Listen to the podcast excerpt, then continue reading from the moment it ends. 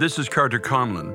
In the Gospel of John, chapter 16, and verse 33, Jesus said these words I have told you these things so that in me you may have peace.